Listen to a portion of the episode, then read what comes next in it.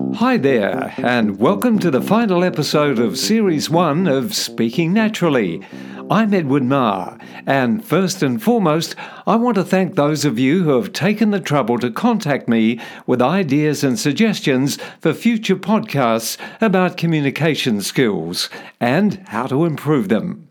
I'm very happy to know that these 16 episodes have been followed and given help to podcast listeners around the world, and look forward to a second series next year. I'll do that when I launch my new website, which is now in preparation. Until then, you can either review the first series, choosing whichever episodes have been most helpful, and there's no offence taken for ignoring those which are not. That's our choice, whether a podcast creator or consumer. Your download statistics show a particular interest in the technique of breathing for speech. And in my experience as a broadcaster and public speaker, that's something which has been most important for me too.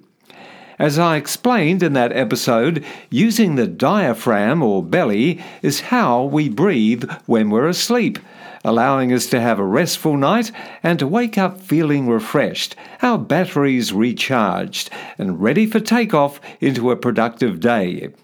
During the hours ahead, we usually take short, shallow breaths to carry out the tasks at home and at work, and they're enough to get us from start to finish. But when we have to give a presentation to a few work colleagues or speak in a crowded auditorium, we get that dreaded feeling in the pit of our stomach as the butterflies start revving their own engines in preparation for takeoff, like motorcyclists inside the dome of death and if that sounds rather extreme, there are countless surveys to show that people rate their fear of getting up to speak before an audience higher than the fear of death. But when we understand that the butterflies or the adrenaline that rushes through the veins can be brought under control in the process of speaking naturally, the pressure is relieved. We can lower our heart rate and that adrenaline rush by breathing for speech, doing consciously what our subconscious allows us to do instinctively when we hit the pillow and say good night, hoping for a good seven or eight hours sleep. How to take belly breaths when we're awake takes practice, but the effect is empowering, especially when it's done as a warm up ex- exercise to the event where we have to speak. And there's nothing strange about doing warm ups when speaking in public, because it's as important to us as it is to an athlete warming up for a major event. After all, professionals who sing, act, or perform using their voice in front of an audience, or even those of us doing a one person podcast like this, warm up taking deep belly breaths before we switch on that mic. We get tense when we fear something, and the anticipation of speaking to an unknown audience can have an instant effect of literally catching our breath. But going on stage and feeling uncomfortable can be reinterpreted as a good feeling, not to be feared, but to be accepted as excitement to keep us wide awake and connecting with the audience to keep them awake as well. You need those juices flowing, but not flooding. Breathing for speech can be practiced at any time, especially when you don't have to give a speech, because it's easier to turn on the switch, becoming comfortable and familiar with the technique. So, as I explained in the original episode, let's get familiar with it again. First, we need to understand that the shallow or socialized breathing we use most of the day is what happens if, for example, the doctor asks you to take a deep breath. We thrust our shoulders upwards and breathe in through our nose and exhale forcefully through the mouth. Sure, the air gets into the cavities around the bones of our shoulders, chest, and back, but it's not as effective as the slower belly breathing, which gets more air into our lungs and reduces the heart rate as we exhale. So, understanding the difference is essential to flicking on that switch and enjoying the bonus effect of calming down our entire body. It relaxes our vocal cords so that when standing on centre stage, we don't have to say, Hi, everyone, in a higher than usual voice. When we're not calm, our voices reveal it clearly. They literally do go higher as excitement gets out of control, like during an argument or when we're told we've won the lottery. Oh, dream on, I say about that one. Now, think of your belly as a balloon. To get the technique right, place one hand on your shoulder and the other across your belly. The reason for a hand on the shoulder is to make sure that the shoulder doesn't move. The main points of action will be the diaphragm, or your belly, your mouth, and also, of course, your nose. Now to the count of four. Breathe in through your nose and allow the belly to expand as it starts filling the lungs with air. To get the right feel and movement, you may have to push your belly outwards until it becomes more of a reflex motion. After inhaling, hold the breath to a count of four. One, two, three, four. Now, with the belly expanded, hold it for another four seconds. One, two, three, four. Then exhale through the mouth to the same count. One, two, three, four. Or four, three, two, one. It doesn't matter. Let's try it again. To the count of four, breathe in through your nose and allow the belly to expand as it starts filling the lungs with air.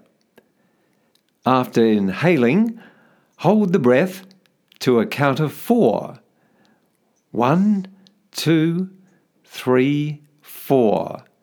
Now, with the belly expanded, hold it for another four seconds. One, two, three, four. Then let the air out through the mouth to that very same or similar count. One, two, three, four as the belly returns to its normal position.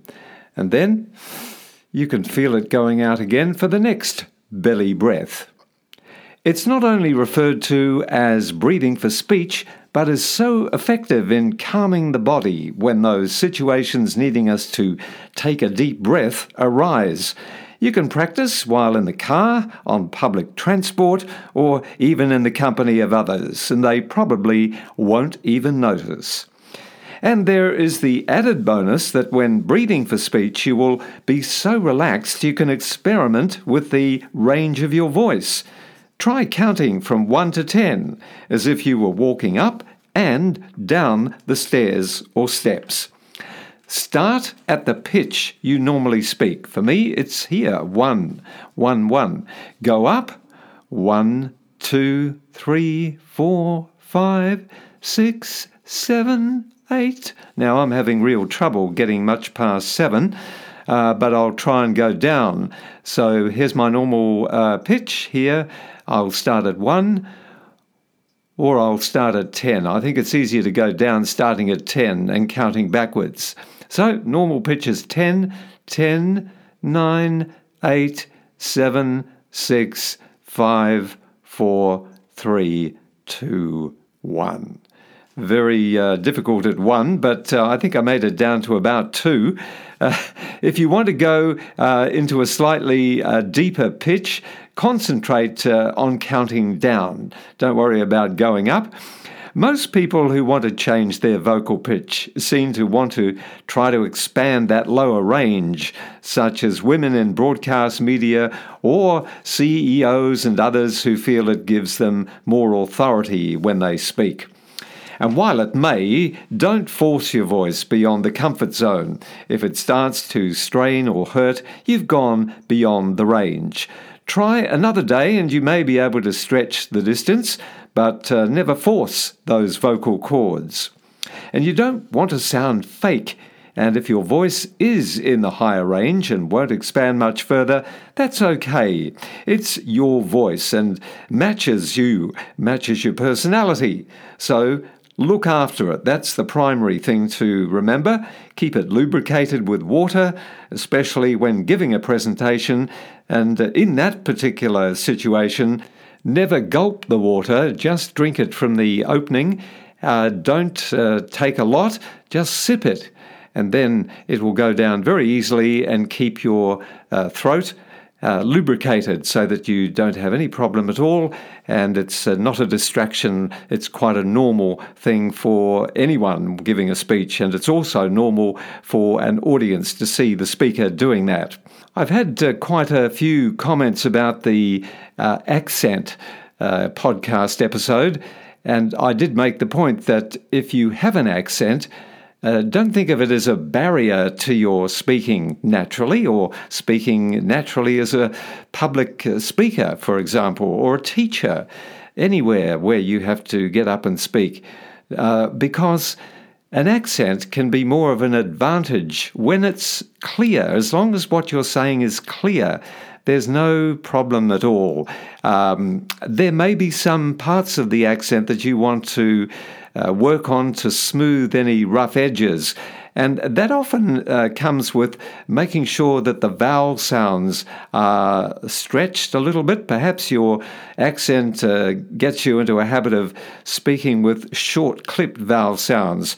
So listen to native speakers, uh, concentrate on the vowel sounds in most uh, words, and then uh, see and listen, record yourself and hear the difference. If your vowel sounds are not clear, it just may be a matter of stretching them a little bit, making them slightly longer to get the full sound. So good luck with that, and uh, remember, your voice is you. Look after it. Don't yell unless it's absolutely necessary in a call or cry for help. The vocal cords are like musical instruments, and they do need to be treated with the utmost care. What uh, we say and how we say it can make or break the lines of communication. And used for good can help make our world a wonderful place with words of peace rather than anger. And I think that's something to remember at this holiday time. So, on that note, I wish you a happy holiday season, uh, whatever and how you're celebrating it. Or if you're not, do just enjoy any break that you can get and keep speaking naturally. Stay warm if you're coming into winter and keep cool if you're coming into summer. I've been in a cold climate uh, for the last few weeks because winter is coming here, and I'm going to spend a month uh, down under uh, in Australia and looking forward very much to that. I'm Edwin Maher. My email address is mahermedia, that's M A H E R media, one word, at netspace.net.au. And uh, I'd just like to extend to you and yours the warmest wishes.